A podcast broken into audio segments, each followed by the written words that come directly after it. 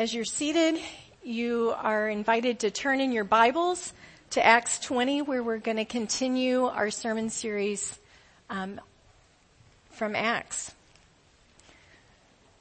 So if you'll remember from last week, there was a terrible riot in Ephesus and yet at the end of that they couldn't even really figure out a reason why they were even doing that and so the Lord just shut it down. And um, and so we pick up reading in Acts 20, and we're going to read verses 1 through 12. So Acts 20. When the uproar had ended, Paul sent for the disciples and after encouraging them, said goodbye and set out for Macedonia. He traveled through that area speaking many words of encouragement to the people, and finally arrived in Greece, where he stayed three months. Because some Jews had plotted against him just as he was about to sail for Syria, he decided to go back through Macedonia. He was accompanied by Sopater, son of Pyrrhus, from Berea, Aristarchus and Secundus, from Thessalonica, Gaius from Derbe, Timothy also, and Tychicus and Trophimus from the province of Asia. These men went on ahead and waited for us at Troas. But we sailed from Philippi after the festival of unleavened bread and five days later joined the others at Troas where we stayed seven days going to push pause on the reading a minute and just make a few comments on this section. You'll remember that Paul and Barnabas started out together. Barnabas was the son of encouragement and Barnabas was modeling for Paul and Paul learned how the encouragement was just such an important aspect of ministry. And so you'll notice that Paul was a good learner because now he's mentoring these other leaders, this team that I wish they had nicknames and jerseys. Um, because they're hard to read. All right, so I'm just saying that I practiced them and wanted to give them nicknames.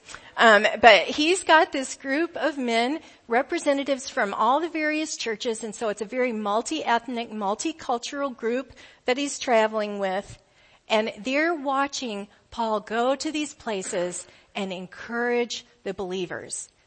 How m- much we need encouragement, right? We've even talked about that already in our service. We need encouragement. Paul was modeling encouragement even as this team was going with him. And so, um, just wanted to make a comment on those couple of things there. All right, now we're going to pick back up in reading. Verse 7. On the first day of the week, we came together to break bread. Paul spoke to the people, and because he intended to leave the next day, kept on talking until midnight. There were many lamps in the upstairs room where we were meeting. Seated in a window was a young man named Eutychus who was sinking into a deep sleep as Paul talked on and on. When he was sound asleep, he fell to the ground from the third story and was picked up dead.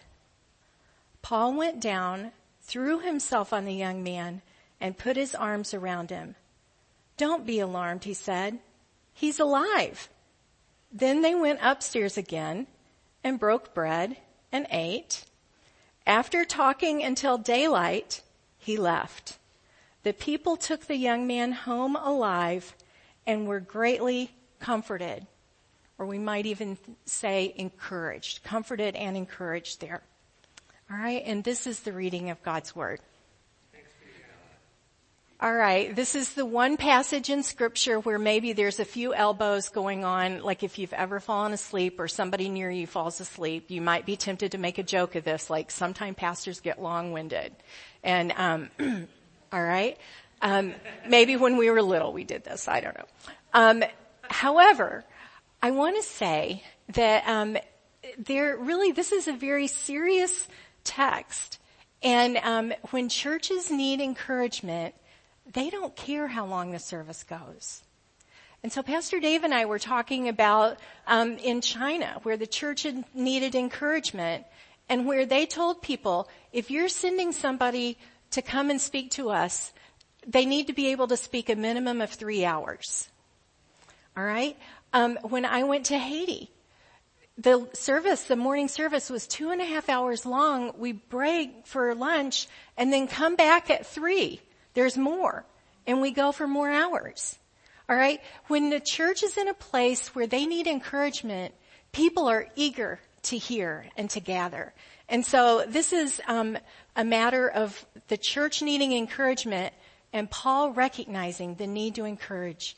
And so what do they do and what does it tell us he did? But immediately they gathered together and they were there breaking bread. They were there together with a meal.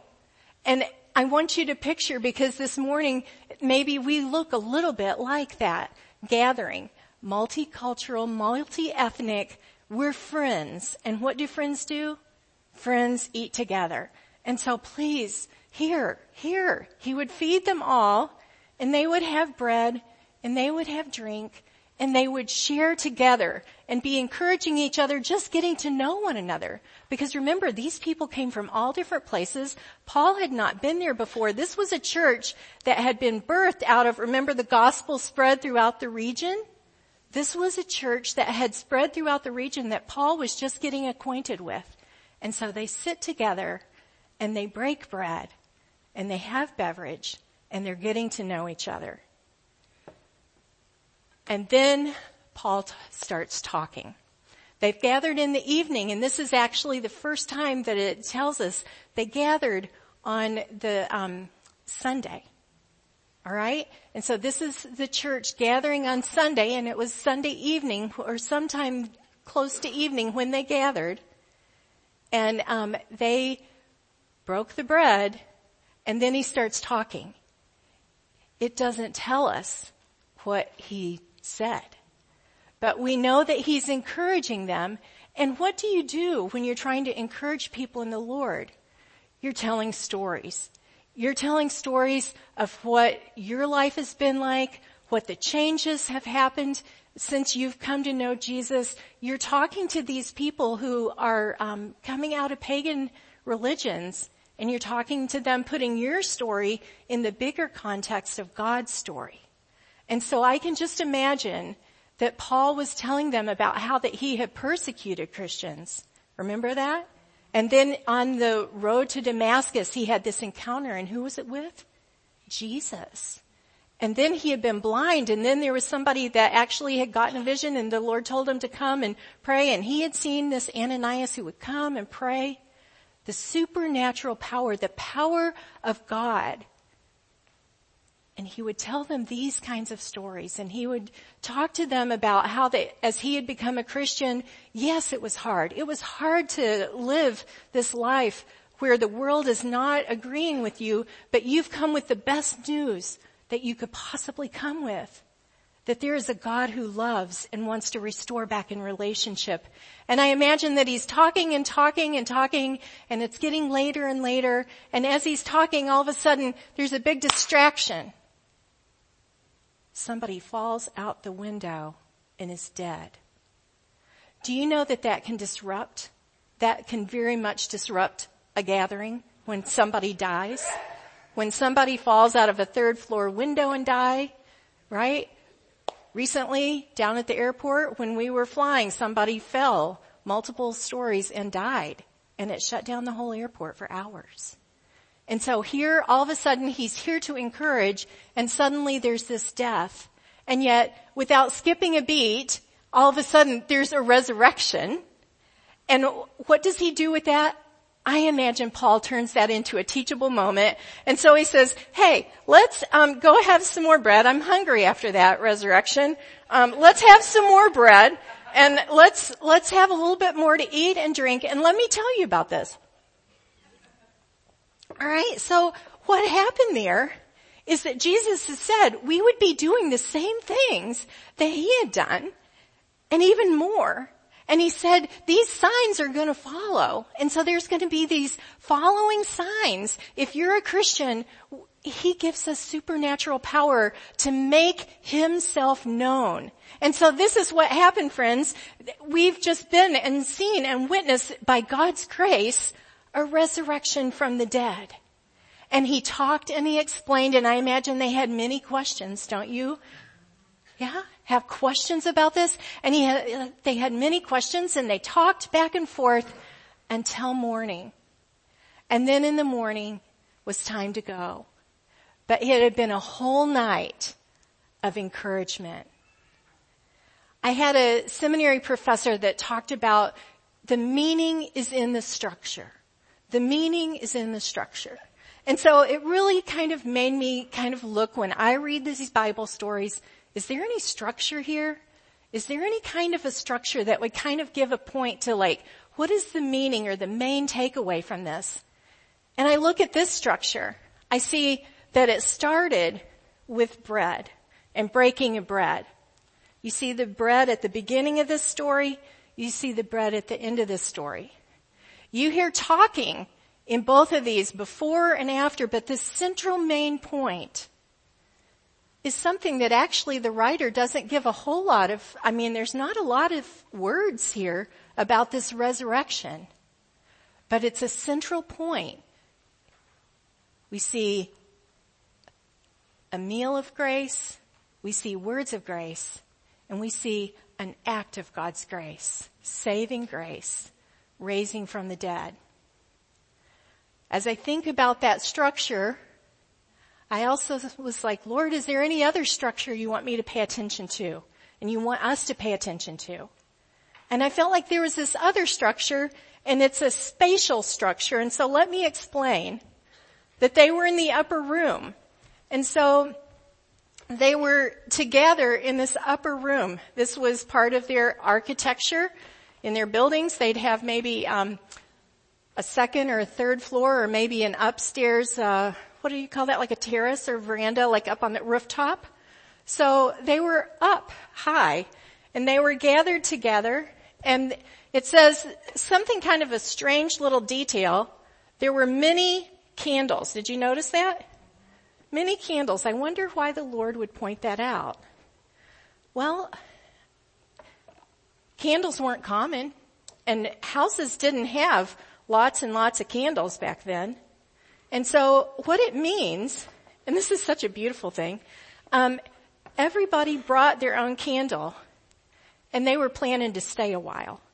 They were eager and they thought, this is not just like I'm hoping to go have a quick meeting and a supper and then get back to my place to get to bed on time. It meant they brought candles. It would be like if you all came to church on Sunday morning and you brought your lunch and you brought extra activities for your kids to keep them occupied. And maybe you brought your dinner, your sack dinner, and maybe some snacks for in the meantime because you were so eager to gather with other believers and be encouraged. And so they had each, no family would have all these candles, but they each brought their little candle so that they would be able to see and also if they, depending on how long that meeting lasted, if they went home, they'd have a way to get home because there weren't street lights. It was dark. It was dangerous out on those roads. And so would you imagine with me that here Paul is in this upper room and they're talking and they're sharing and he's telling them all the good news about Jesus, about the kingdom of God. And then all of a sudden, this person falls out the window and you notice it says that they picked him up and he was dead. And then Paul went and I have a feeling, friends, that Paul in that moment was discerning with the Lord. What are you doing? Is this of you? Is there some way you're wanting to move? And then Paul goes down and he goes down and he lays on him. And he stretches out and I think this is the weirdest thing and it happened in the Old Testament too and I'm like, Lord, why is he stretching out on this person? This is a posture of prayer. He is covering this person in prayer and he's out in the dirty dark, dangerous street, humbling himself on behalf of this dead person. And he says, don't be alarmed. He's alive and he wraps his arms around him and he takes him back up.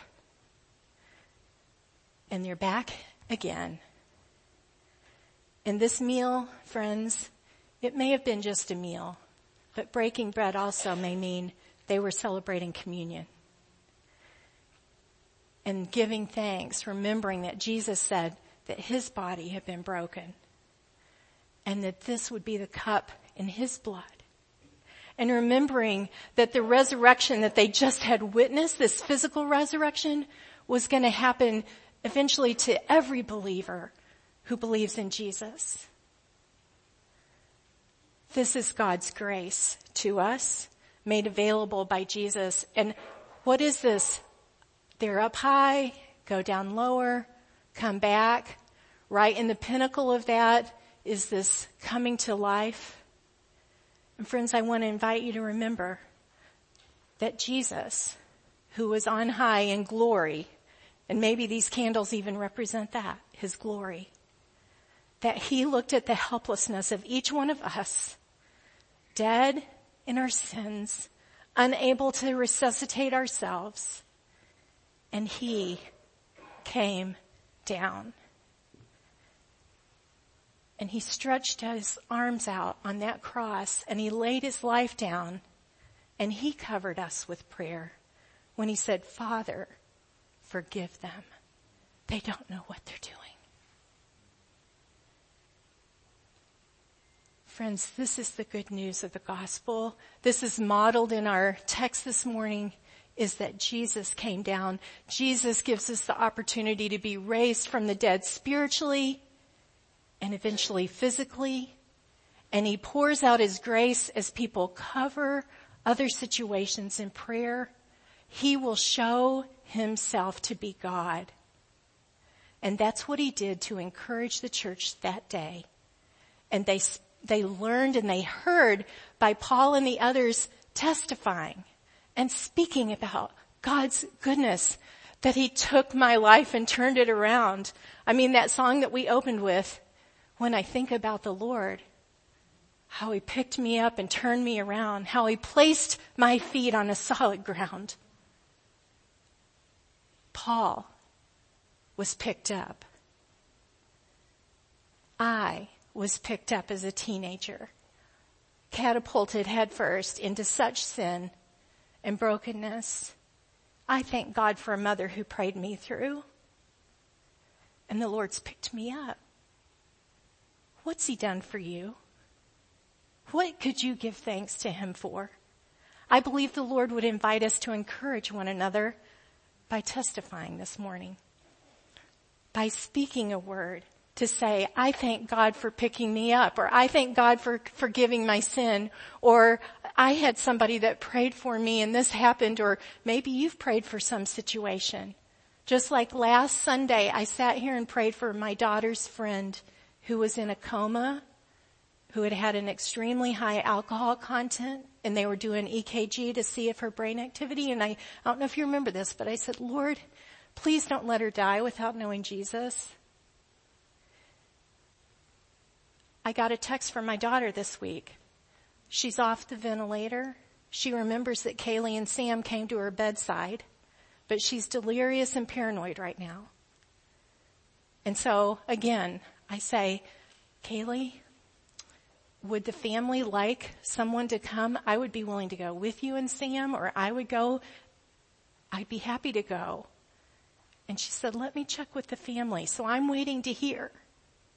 But the Lord answers our prayers. He cares about people that are broken and hurting, that have fallen down off of high places, who have gotten hurt or crushed by sin, by the weight of the world, by abuse, by whatever, whatever.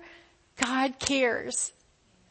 And we have the opportunity to pray for people. We have the opportunity to testify to people about what the good, good news of a loving God who saves.